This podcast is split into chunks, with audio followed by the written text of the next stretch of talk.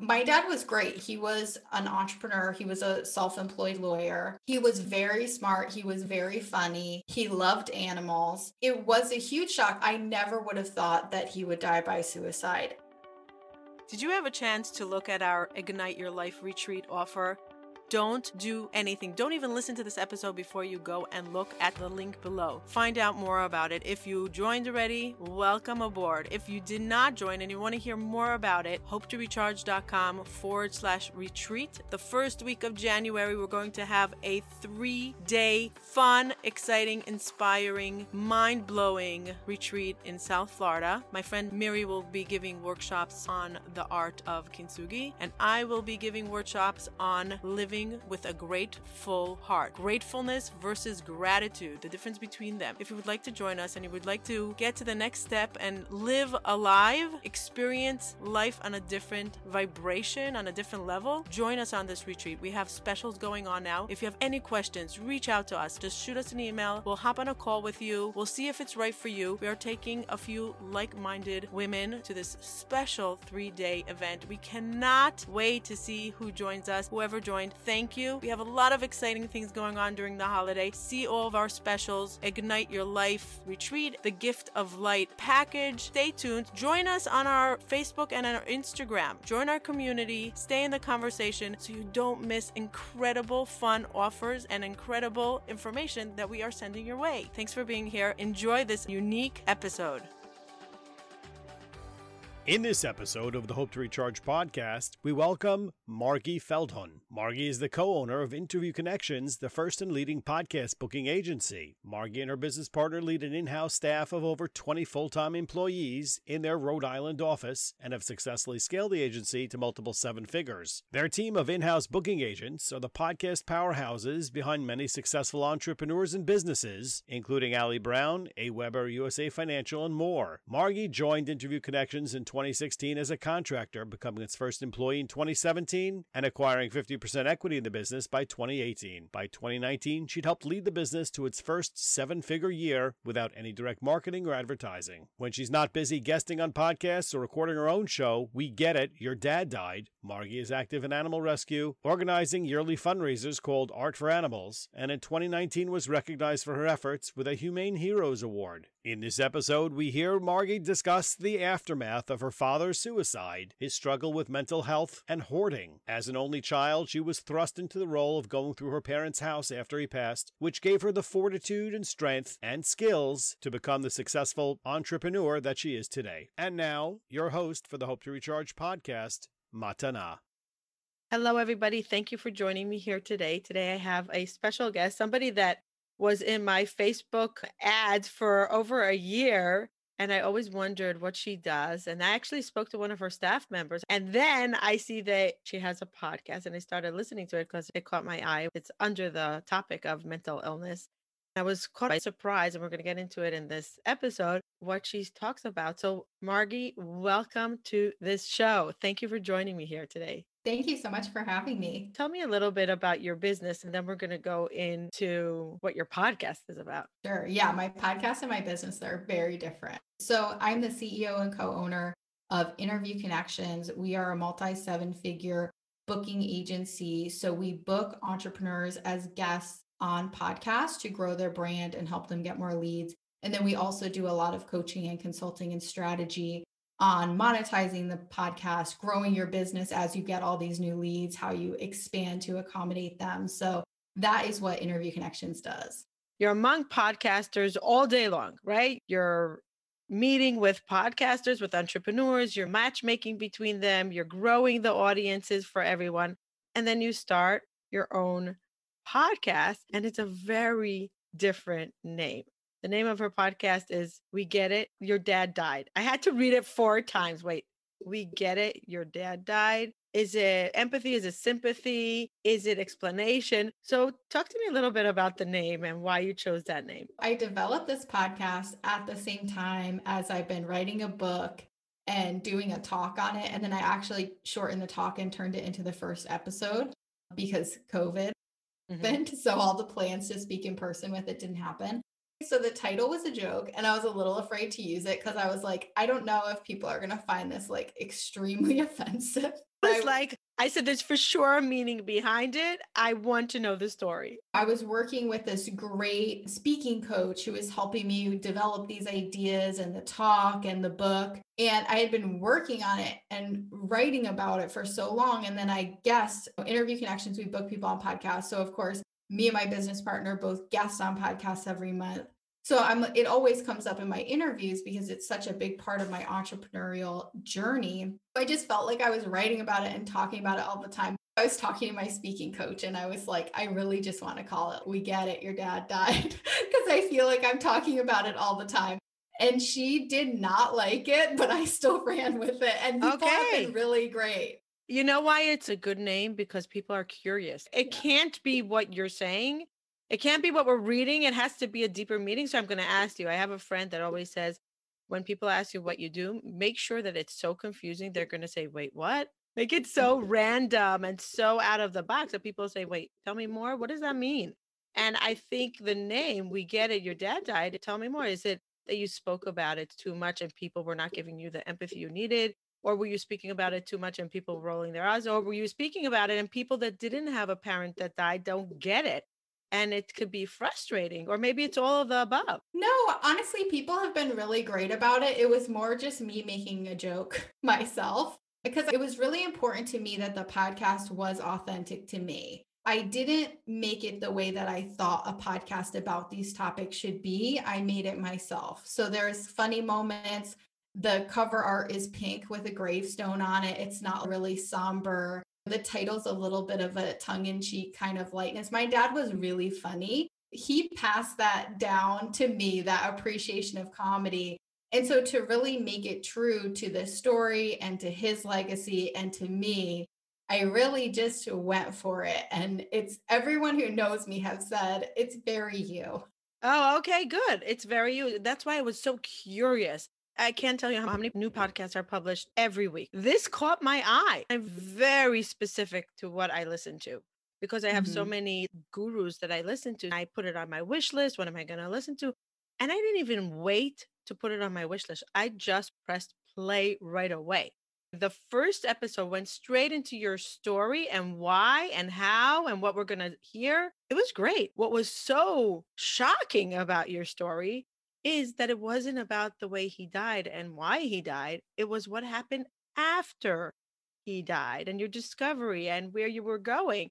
And that's when I was blown away, because that week I told you that I was immersed in this whole topic of hoarding. Tell us a little bit more about your podcast, and then we're going to go into my questions. Yeah, thank you so much for listening. I've been really touched by the feedback that I've gotten and people saying that it's really been helpful for them.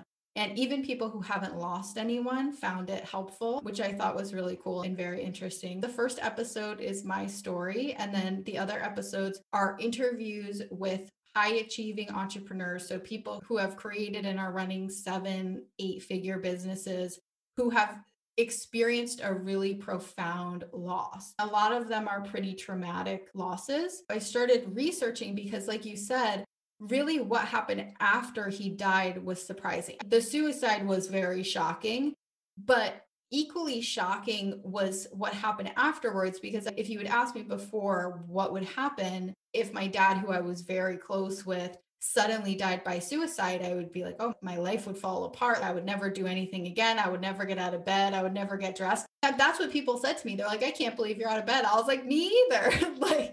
It's very surprising the way that you react to things like that.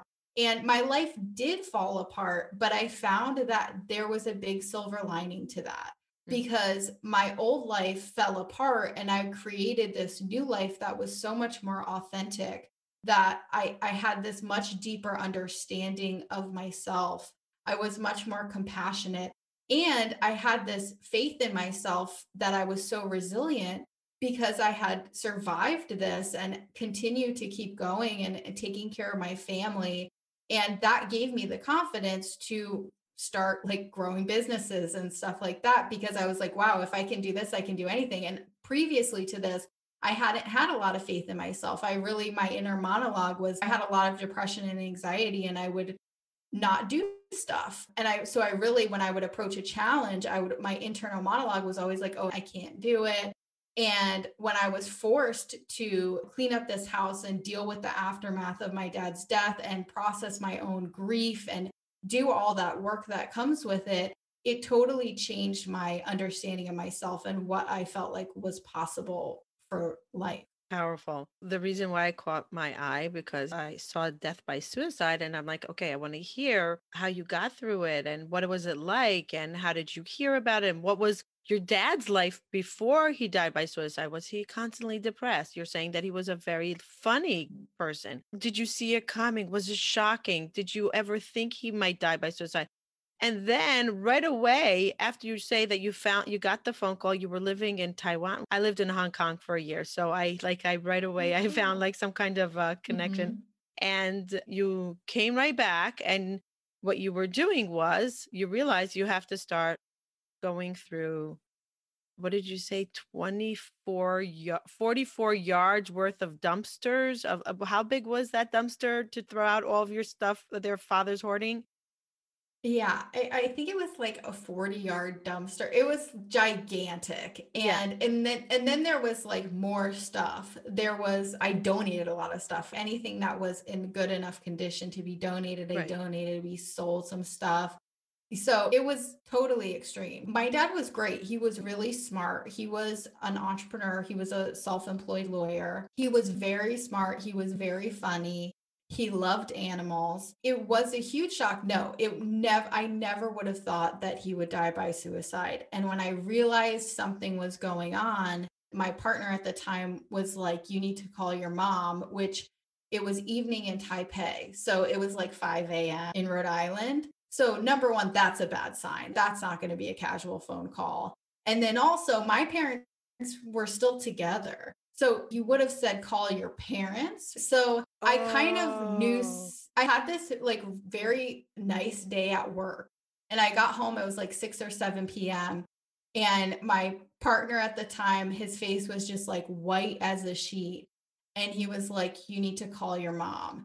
And so at that point, like things started falling apart and I knew it was going to be really bad. And I tried to get some reassurance and I was like, how bad is this? And he was like, you just need to talk to your mom. And I was like, is it like the worst thing that could possibly happen? Like you're trying to prepare yourself. Yeah. Like, what? When I said, is this the worst thing that could have possibly happened? He just said, you need to call your mom. Like, and he was like a confirmation. Yeah, it's pretty darn bad. At that point, I knew that my dad was either like dead or in the hospital. And he had some like heart problems, not super severe, but I'm like, oh my God, either he had a heart attack or he was in a car accident. Like I was like 100% sure. No part of me would have suspected suicide at all, ever. I got on Skype with my mom and she, to her credit, is very direct in situations like this. Practical. So she was just like, dad's dead. He killed himself. Oh my God. Yeah. That's exactly what she said. And then my arms and legs started to shake, which I had not experienced before. I immediately went into, are you okay? Really? Because, which really surprised me because I don't know, I wouldn't have predicted it would be like that, but I immediately was like, okay, he's dead. I've got this one surviving parent. I got to make sure she doesn't kill herself. Wow. Because she had some mental health issues too. So it surprised me how practical I was.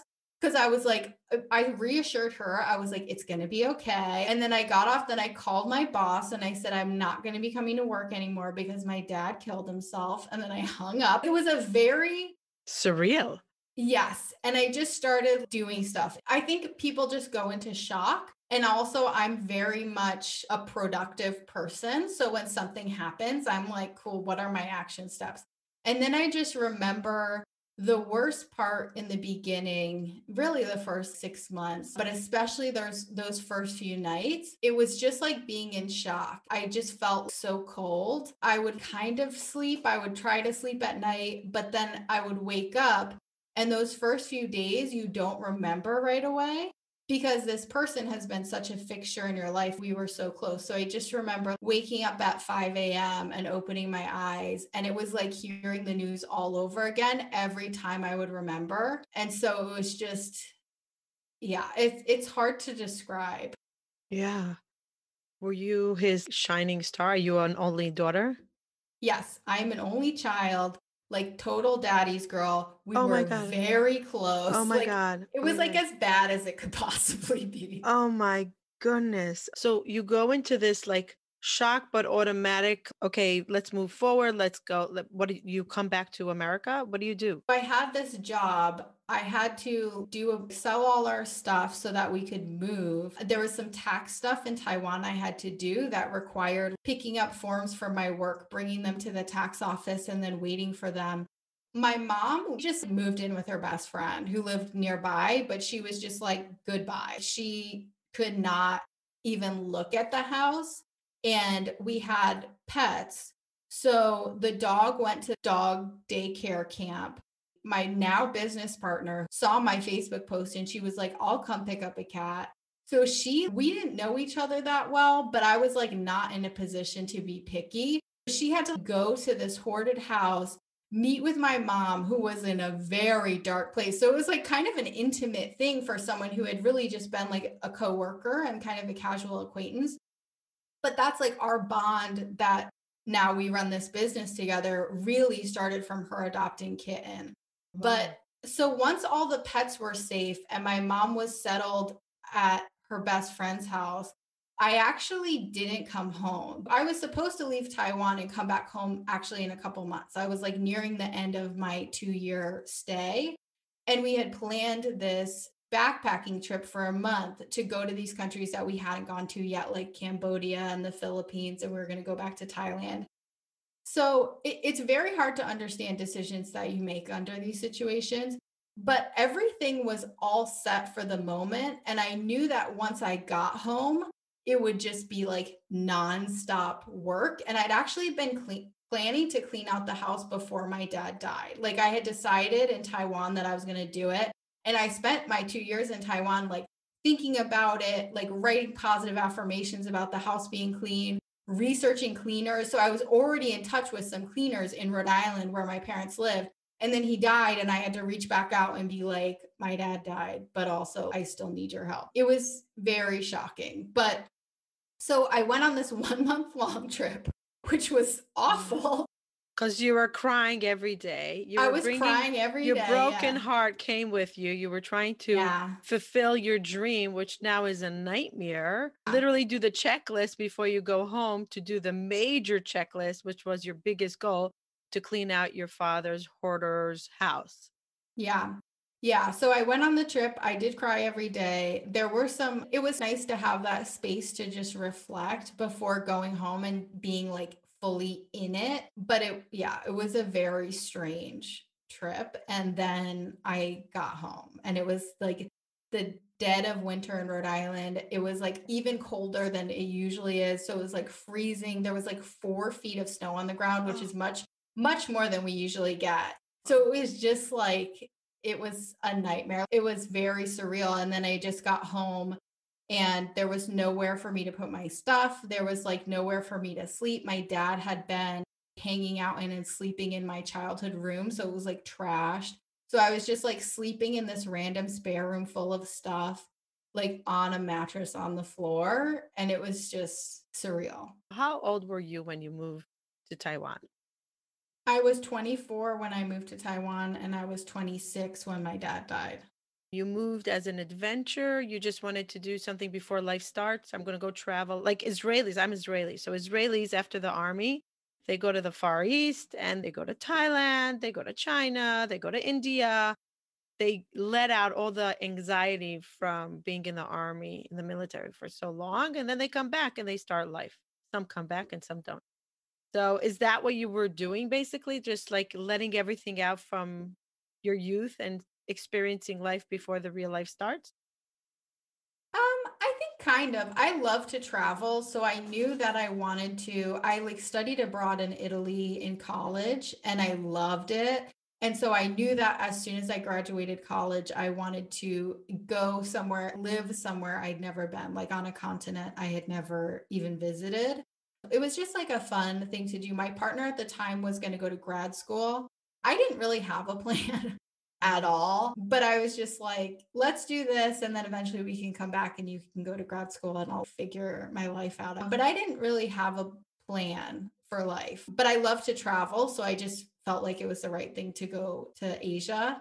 And then I ended up, based on research, picking Taiwan. Did you work as well to sponsor it? Yeah. So you like did side gigs in order to be able to afford it? No. So I was an English teacher. So I looked into either the Peace Corps or teaching English, and teaching English is like a much shorter commitment. It's much easier and you can control where you go. Mm-hmm. So also, if you're not married, you can't go necessarily go to the same place if you're in the Peace Corps. And like my partner and I were planning to go together somewhere. Mm-hmm. So teaching English just seemed like a really easy way to get paid to live abroad. Oh, cool. And what was your partner doing at the time? He was also teaching. We worked for the same school. What was it like to grow up with a father that had depression? I knew he had depression because he was taking medication for it. But if I hadn't known that, I would not have thought he had depression. No symptoms. I'm sure he had symptoms, but it wasn't visible to me. I'm glad that there's the word hoarding now, because it was really rough, and any like children of hoarders, I'm sure, can relate. The hoarding shows can be problematic because there's like an aspect of like voyeurism that's not necessarily respectful of people's mental health. But I also think that these shows about hoarding are helpful because those of us who've experienced it didn't know that it was a thing. Like I thought it was just like my family type of thing. I didn't know that there was a name for it and that other people had experienced it. So that's very comforting to know now. I didn't really know what was going on. I just knew that the house was just a mess. And I went to private school. So all my friends were like very rich and had housekeepers and these like gorgeous, like magazine looking houses. I felt very frustrated with my parents that they couldn't just keep it together and do basic stuff like cleaning up after themselves. So my parents are both pretty bad with that. My mom's not quite a hoarder, but she's like very disorganized and very messy. It wasn't like the most severe hoarding ever, but it was bad. It didn't look like a normal house. And I was very embarrassed by it. And I would like make every excuse to keep people from seeing it. That was my next question. Were you embarrassed to bring friends home? Yes. And I would just go out. Like I wanted to be out of the house as much as possible. So you find those friends who have like very lax parents who like let you do whatever. And you just basically are at their house all the time. So that was my strategy. So growing up, you knew that something was different, but you couldn't say, okay, wait, my father keeps a lot of crap and the house is messy. You just knew that you weren't similar to your friends, which you wished your house was immaculate and your mother was put together and you had a housekeeper and your father didn't keep the garbage, but you didn't really know what was going on.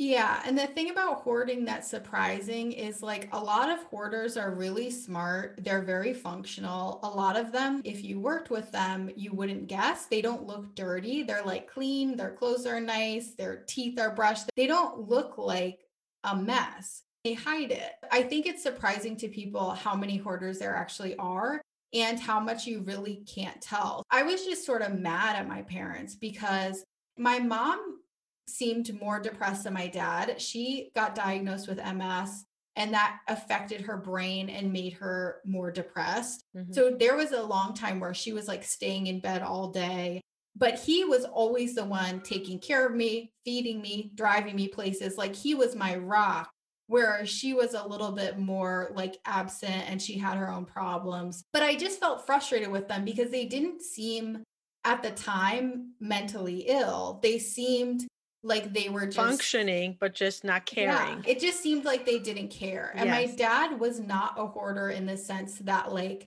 he felt really attached to things.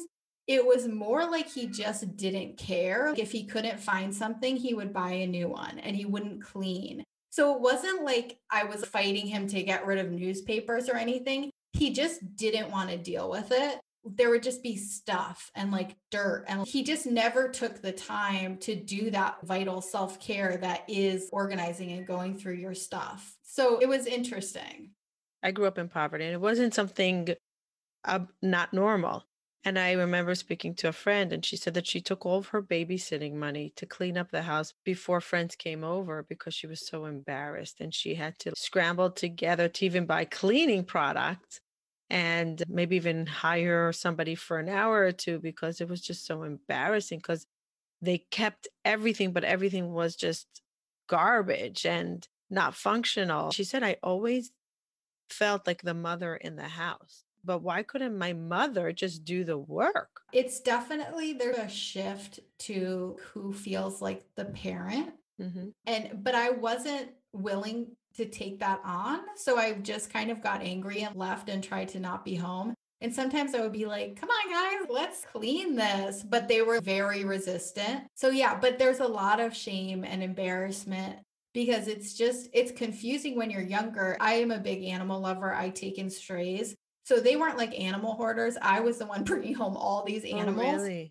Yeah, because it was like all animals that had nowhere else to go. No one wanted them. They were going to be put down. And I would take them home, and my parents were very nice about it. Like, they would pay their vet bills.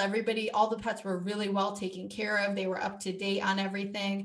But when you have that type of mess, it's really hard to not have it get out of control with pets, because when cats and stuff, like, see big piles of stuff, especially if you have a bunch of cats who don't get along, they start marking. And if you don't have a clean house where you're looking through, you're moving stuff, you're cleaning stuff right away, stuff like that just sits and it compounds the problem. So we had a big cat pee issue. You're the second person telling me this. Oh my gosh. Yes. I'm not an animal person at all, even though I used to bring home animals, but cats in Israel is something very dirty, because they live in the trash in Israel. So no one likes cats in Israel, but I bought any other animal. And somebody told me that her mother was a hoarder and she was embarrassed to bring friends home because the pee smell was all over the house. And she didn't realize it until she was 22. How awful it was, and the bugs and stuff like that was coming along, but she was embarrassed. And she said, I never understood why friends didn't want to come to my house until I understood that it was the smell. Cat pee is the worst smell ever. We didn't have 100 cats or anything, but it's like, when you have pets, you have to clean up after them. You have to be on top of stuff. You can't have a lot of clutter that's hiding messes that then end up sitting there. Wow. So that was another struggle you had. Maybe leaving to Taiwan was like, I need to go so far to figure out my life, and just to, maybe your subconscious went far. Yeah. Just to disconnect, because you didn't want to be associated with any of this. How did you know if you're going to become a hoarder? Or did you have to work to adapt these habits that you grew up in? No, not at all. I think people either go in like one direction or the other. Like, I know people whose parents are hoarders and they're really messy too. I really looked at the way my parents managed money and managed the house as like a cautionary tale, and did the exact opposite. So I am like great with money. I don't use debt at all.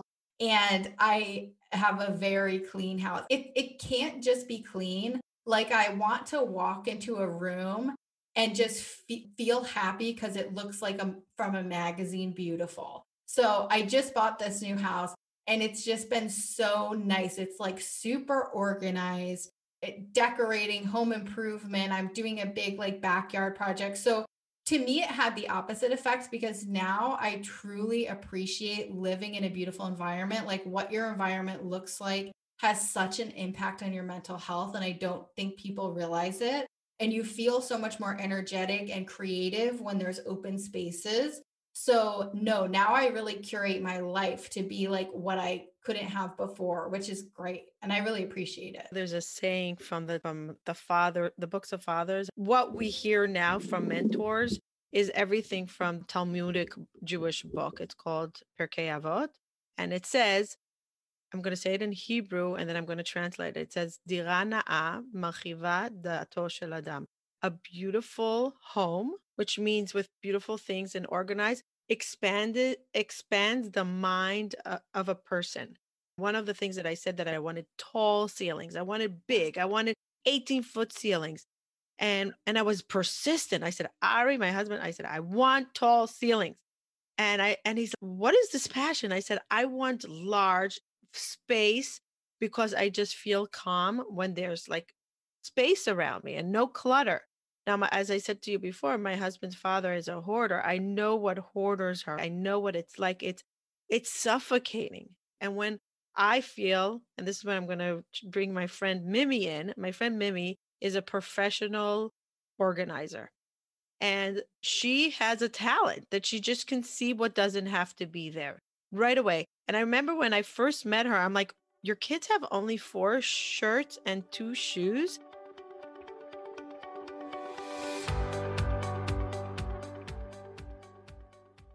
Do you sometimes feel stuck? Do you wish you can be somewhere else? Do you have a vision of where you want to get to, but you just don't know what the first step to take in order to get to that life that you're dreaming of? Many people ask me, what did I do in order to create this wellness that I'm living in? How did I shift from deep depression, from extreme anxiety to a thriving life, to a productive life, to a life full of joy? I put many things into practice, and it's every single day. Many of you know that it's gratitude, a healthy mindset, boundaries, self-love, and one of the most important things that many people don't speak about, forgiveness, self-forgiveness and forgiveness to others, essential for healing. I put together a package for those that want to increase their wellness in their life and implement these techniques custom made for their lives. If you want to work one-on-one with me on these topics in order to move forward towards that dream life that you have a vision of, click the link below in the show notes. It's called Gift of Light. It was on sale in the month of December. We're extending it for a little bit of January. So grab it now before it increases in price. It's a custom made program for you, one-on-one with me, 8 sessions. We will develop a concrete program that you can implement in your life so you can create a better well-being. Click the link below. Looking forward to working with you.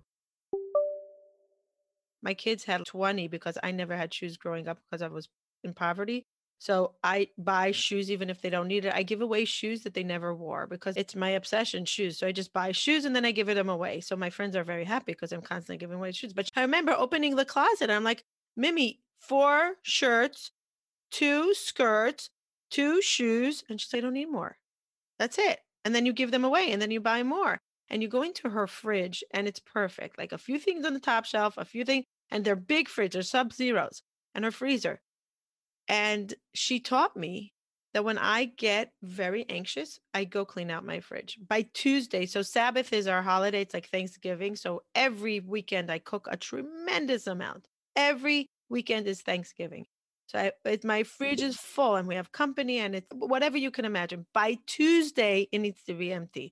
By Monday, I'm getting itchy. I'm like, okay, let's get rid of the food. Let's give it away. I always give it away. And people ask me, what do you do when you get anxious? I said, I clean out my fridge or my closet. It's just that simple. And Mimi taught me that. And she started it as a profession to help people that don't even know how to get rid of things. So I think that's what your father was going through. Like, where do I start? Yeah, it gets out of control so fast. And I've just been reading about hoarding. I have read about how it gets so much worse with age. So people might be in their 20s and 30s, a little bit messy, like a little bit messier than the average person, or just slightly messy, not even standing out. But that same person in their 40s and 50s, if they haven't dealt with it, it just compounds. And then it gets so overwhelming. And then it's this big project. And if somebody's depressed, they don't have motivation and energy to tackle a big project like that. So what is a hoarder's mind? What goes on? You did the research. I'm sure you did the research.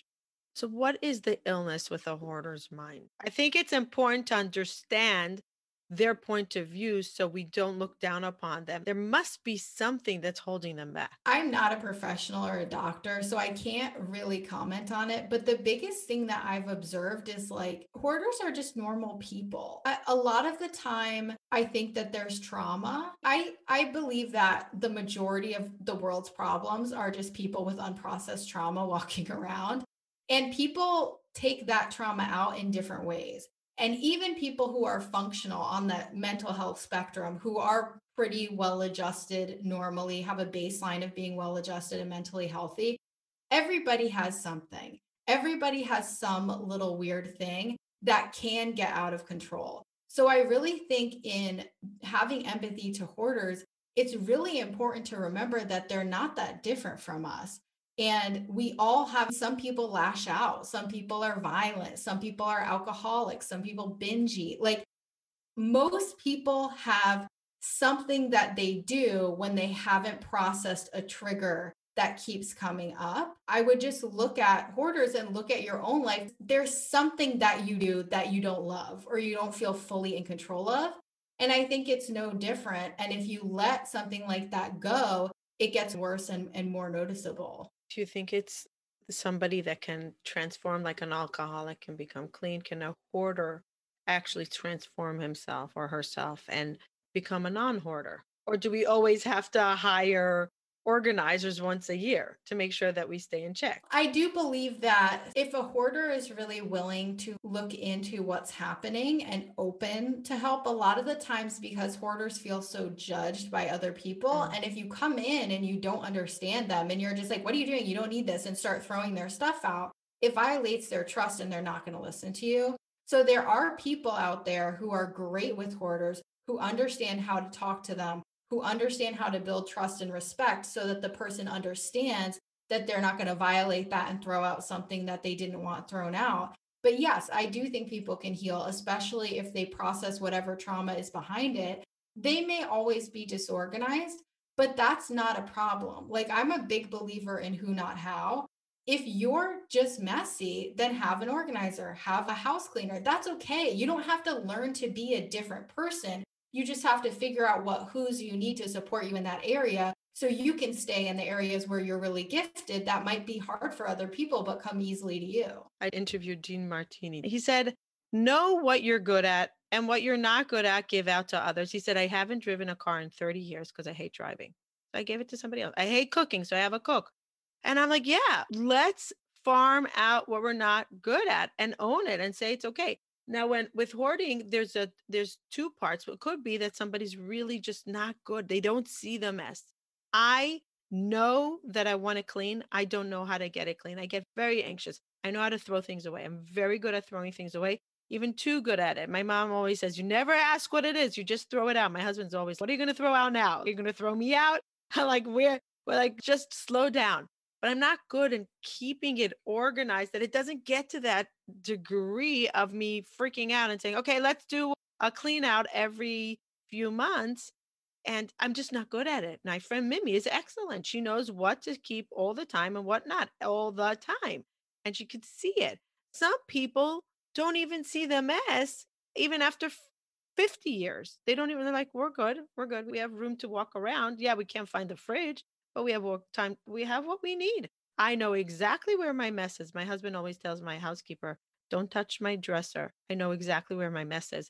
If you start organizing my mess, I won't know where things are. It's not about figuring it out. And maybe hoarders need to stay hoarders. Maybe that's their security. But I'm wondering, after you cleaned up your father's house and you threw out everything and you donated, do you feel that part of his mental illness could have been dealt with if he dealt with his issue of hoarding? I think he would have had to deal with what was underneath the hoarding. I really believe that hoarding is just a surface level manifestation of something that's going on much deeper. I don't know a lot of details about his childhood because his siblings don't want to talk to me about it, but there was a lot of abuse and neglect that I'm sure didn't get dealt with. I think in general, men are not really allowed to seek therapy and dive into stuff like that. I think there's a lot of the trauma leads to shame about not being able to just walk it off and deal with it. So I don't think it's about the hoarding. Like, I just, like when people are alcoholics, I don't think it's about alcohol. There's something underlying there. For sure. And so that's what needs resolution. So if he had been willing to, but he didn't want to. Some people would rather die than face what's there, and that's their decision.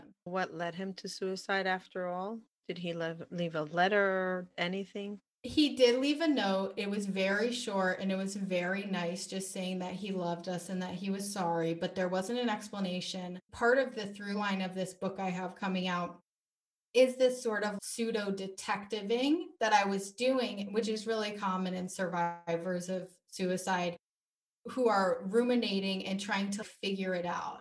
And I think the biggest thing, sometimes there's one big event, but I think it was like the hoarding, where it was really more this slow burn of things getting slightly worse, and like these patterns forming of not dealing with stuff, not cleaning stuff up, not, seeking help, not talking about it. And every time you choose to keep it inside instead of talking about it, it gets a little bit harder to talk about it. It gets a little bit hard to pick it up once things have been getting messier and messier. So I think it's that kind of slight edge effect working in a negative way where it just compounds. And I think there was a lot of stuff. I would guess that it has more to do with trauma before I met him than anything else. But I'm a big believer in the law of attraction. And when you don't deal with stuff and you just go into this negative place, you just attract more negativity. So I went down all these roads. He was in debt. So I was like, oh, maybe it was because he was in debt and he didn't want to deal with it. But then as I've learned more, I believe that he was in debt because he knew he was going to kill himself someday. So he was managing money like somebody who wouldn't have to deal with the consequences, which makes a lot of sense. What I'm getting out of this, that there's also emotional hoarding when it comes to our feelings. This is like a new thing that just came to my mind as you're speaking. The emotional hoarding that we keep, all the shame, regret, anger, people that we don't forgive, it's emotional hoarding that if we don't air it out and we don't get rid of it, we can collapse. I think it's a lot about self-forgiveness. And I think a big part of hoarding is that hoarders don't believe that they deserve better.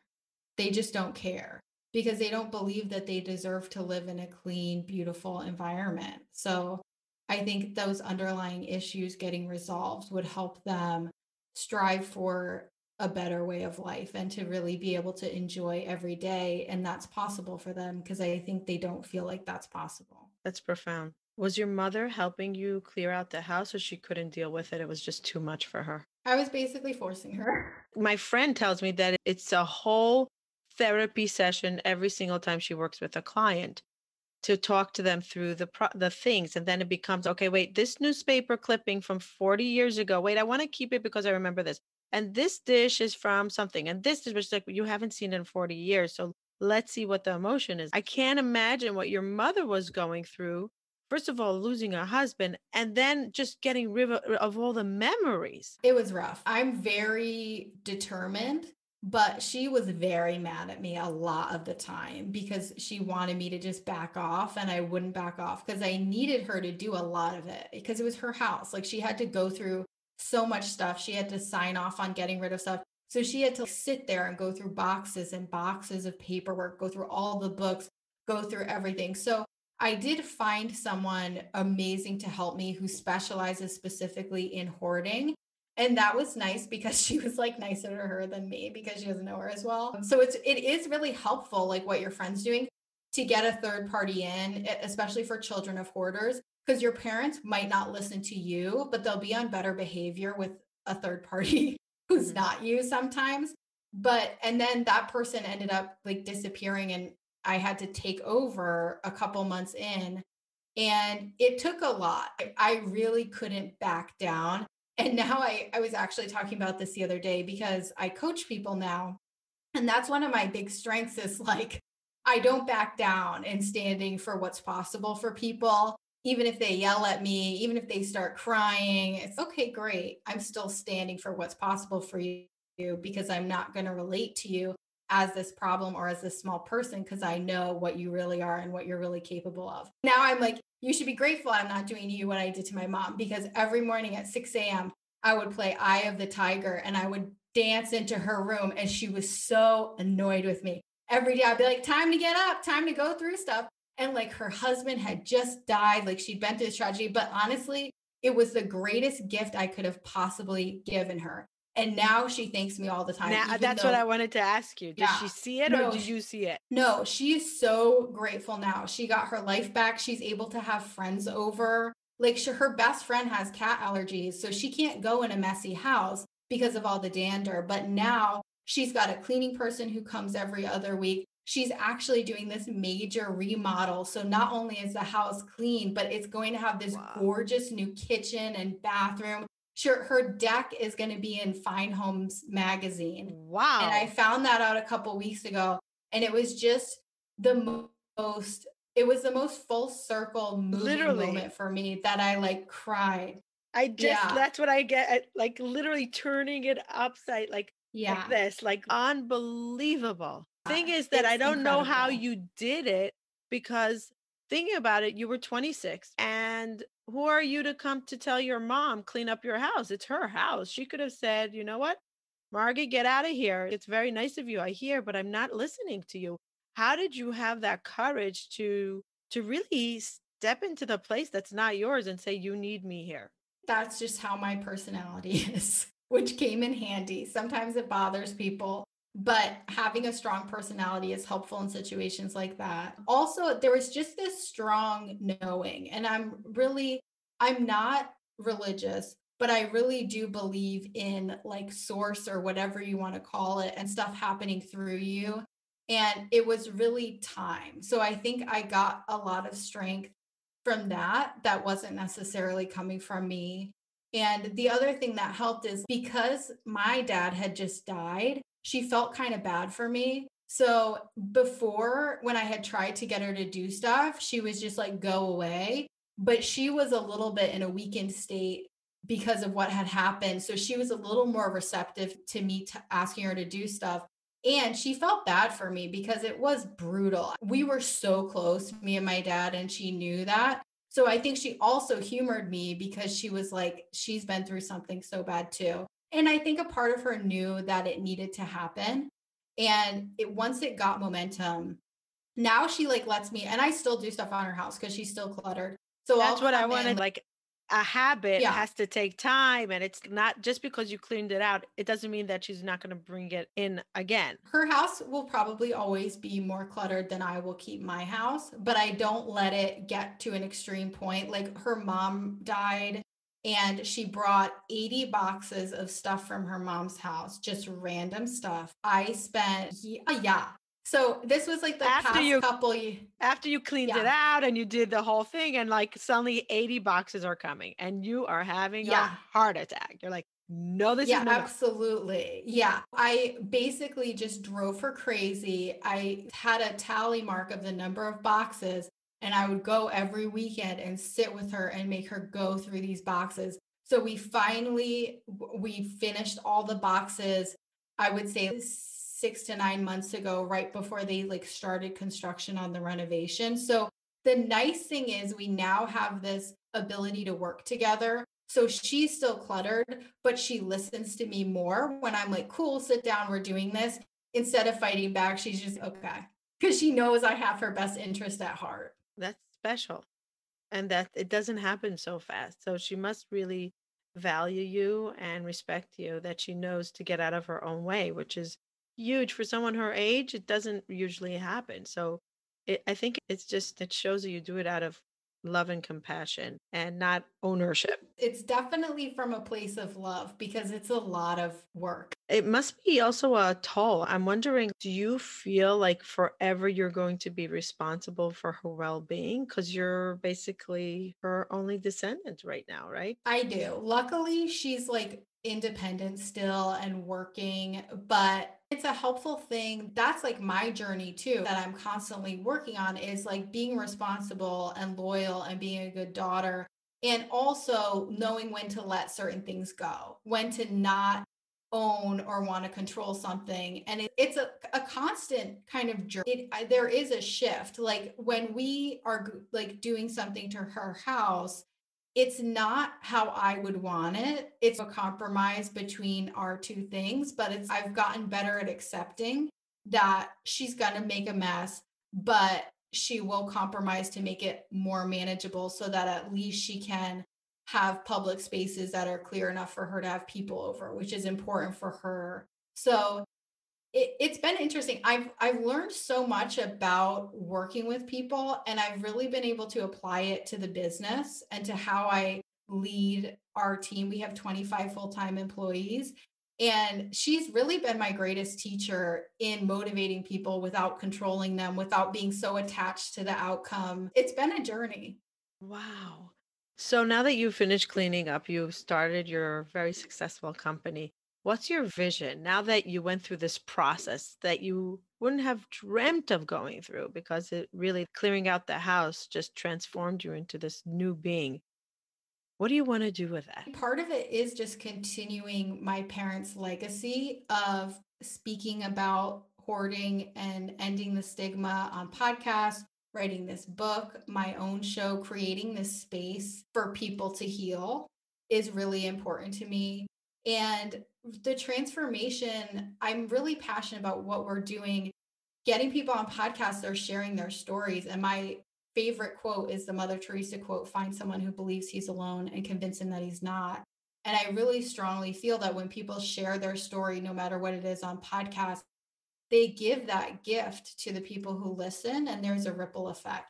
So just continuing that mission of finding people who think they're alone and convincing them that they're not, through business coaching, through podcast guesting, through hosting my own show, through book writing, and really spreading that message and that legacy. Beautiful. What made you start this specific niche business within the podcasting, making the connections? Why that? Were you a podcaster for a while? Did you want to share your voice and you didn't know where to start? There must have been something that ignited this idea. I actually didn't found the business. My business partner founded it in 2013 because her dad is a business coach. So he helped her start this virtual assistance business. And one of the things he had her doing was booking him on podcasts because he saw the opportunity in guesting on other people's shows really early in 2013. And then he helped her to niche down to just booking, to grow that business to 6 figures. And then I came on in 2016 as a contractor because of this connection with the cat. That's how I saw the job opportunity. And I was like, great. I hadn't listened to podcasts except for Serial. I just wanted to work from home. It very quickly grew. I became the first employee in 2017, and I was able to bring all the skills and all the personal development I had gotten from the house clean and from losing my dad and from all the therapy that I had done to being the first employee of a business, which in a startup, it can be crazy. And when you're someone who can handle anything and thrive in that environment, you move up very quickly. So I was the first employee in 2017.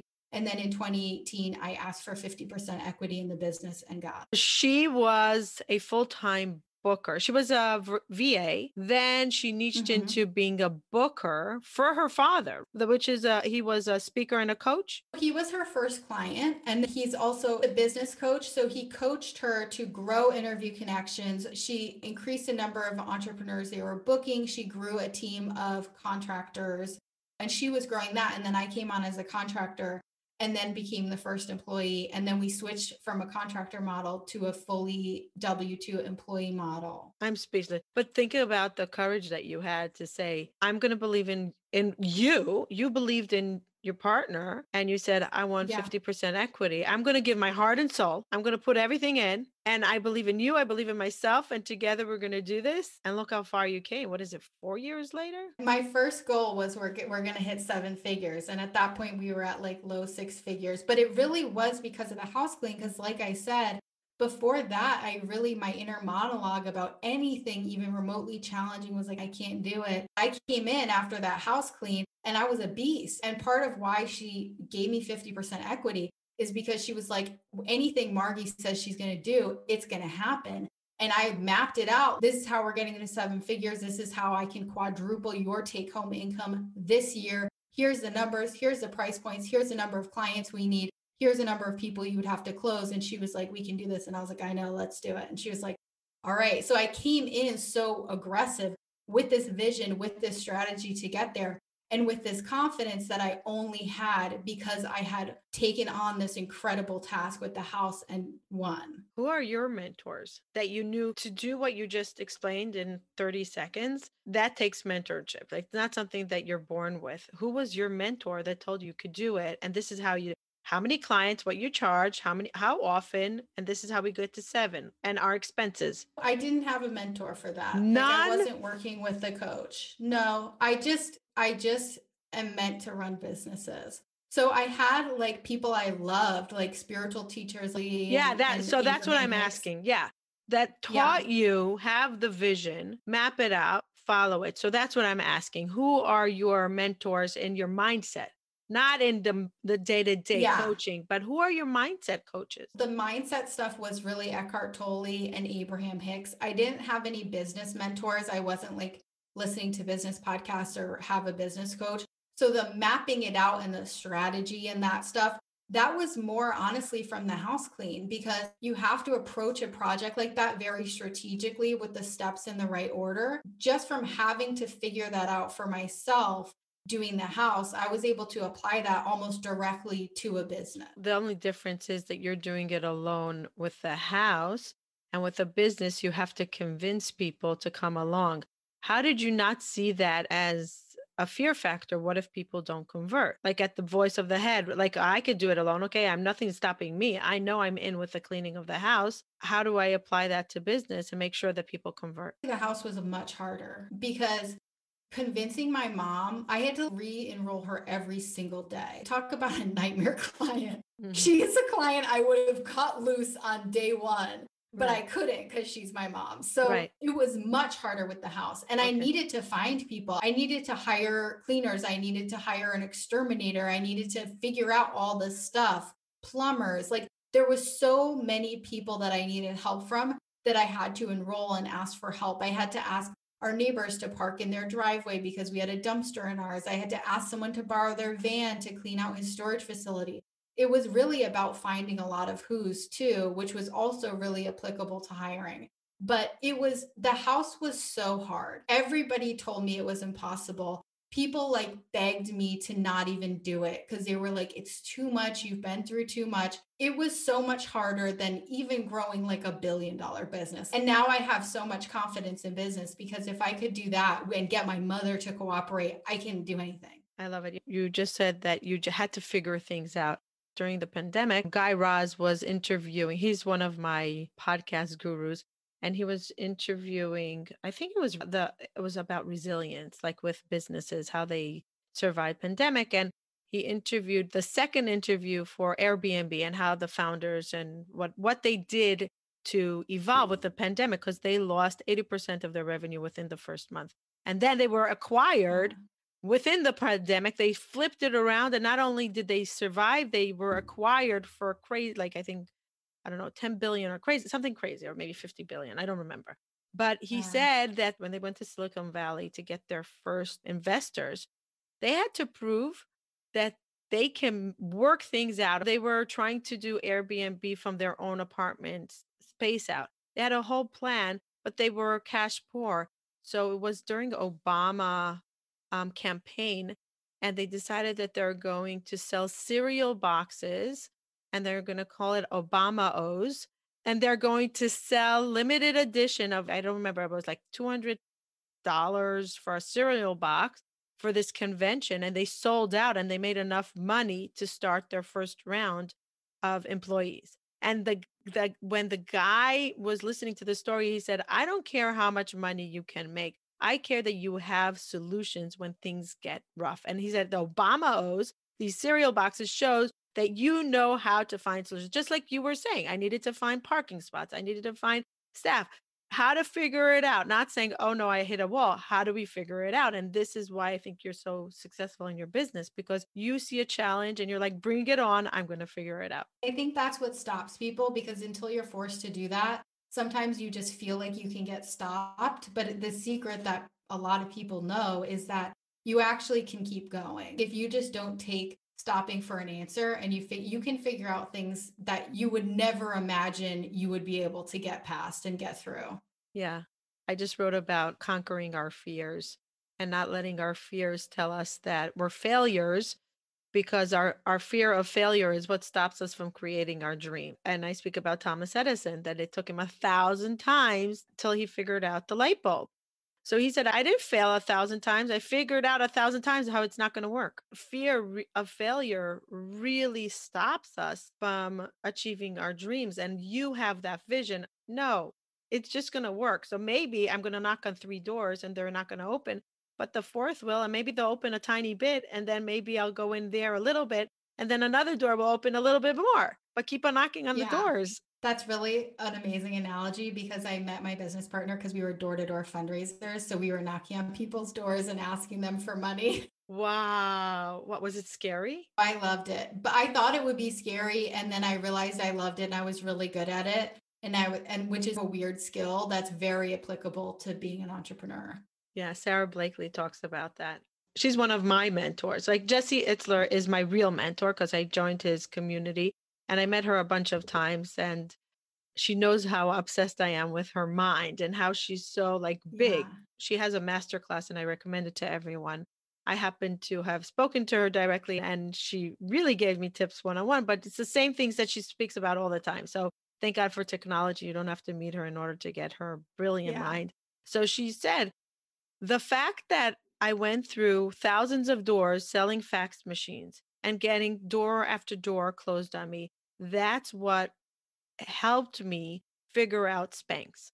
If I didn't have that school in the beginning of the resilience of getting thrown out of buildings, and she said cursed and thrown out of buildings and crying and torn her business cards up in front of her. And if I didn't have that platform to know I can achieve anything, I wouldn't be able to start Spanx.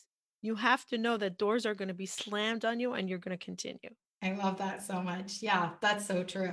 Yeah. Give us words, closing words of wisdom of what you want to tell people that either have a loved one that is going through hoarding or maybe wants to become an entrepreneur like you and wants to do it the right way and has the fear in the way. What would you tell them? Because you are fierce and fearless and you're like, no, remove the fear. So what would you tell either the person that's living with a loved one that's a hoarder or the fear factor in the way? It's so funny to be called fearless now because I was just like so controlled by fear for the majority of my life. So it's really funny, but I think that just shows that anything is possible. Like even if being a fearful person is like part of who you think you are, you can be fearless. My biggest things are that it really is a personal development mindset game. Get your trauma processing, do your therapy, meditate every day. Like it's a personal development game. It's not about the external stuff that feels really hard to accomplish and achieve.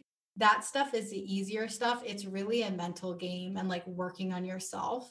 And then the other thing I would say is read or listen to Who Not How, and then implement that. If there's stuff in your life that you feel like you can't, don't do it. Just find the who can do it for you or do it with you. And that will help you start speeding up and get your momentum back. Thank you so much. I really appreciate it. So people, you can follow Margie by going to her new podcast, but I really want to send them to your business platform. So where should they find you? So our business website is interviewconnections.com. And then the podcast is We Get It, Your Dad Died. There's a comma after We Get It. And it is on Spotify and Apple Podcasts.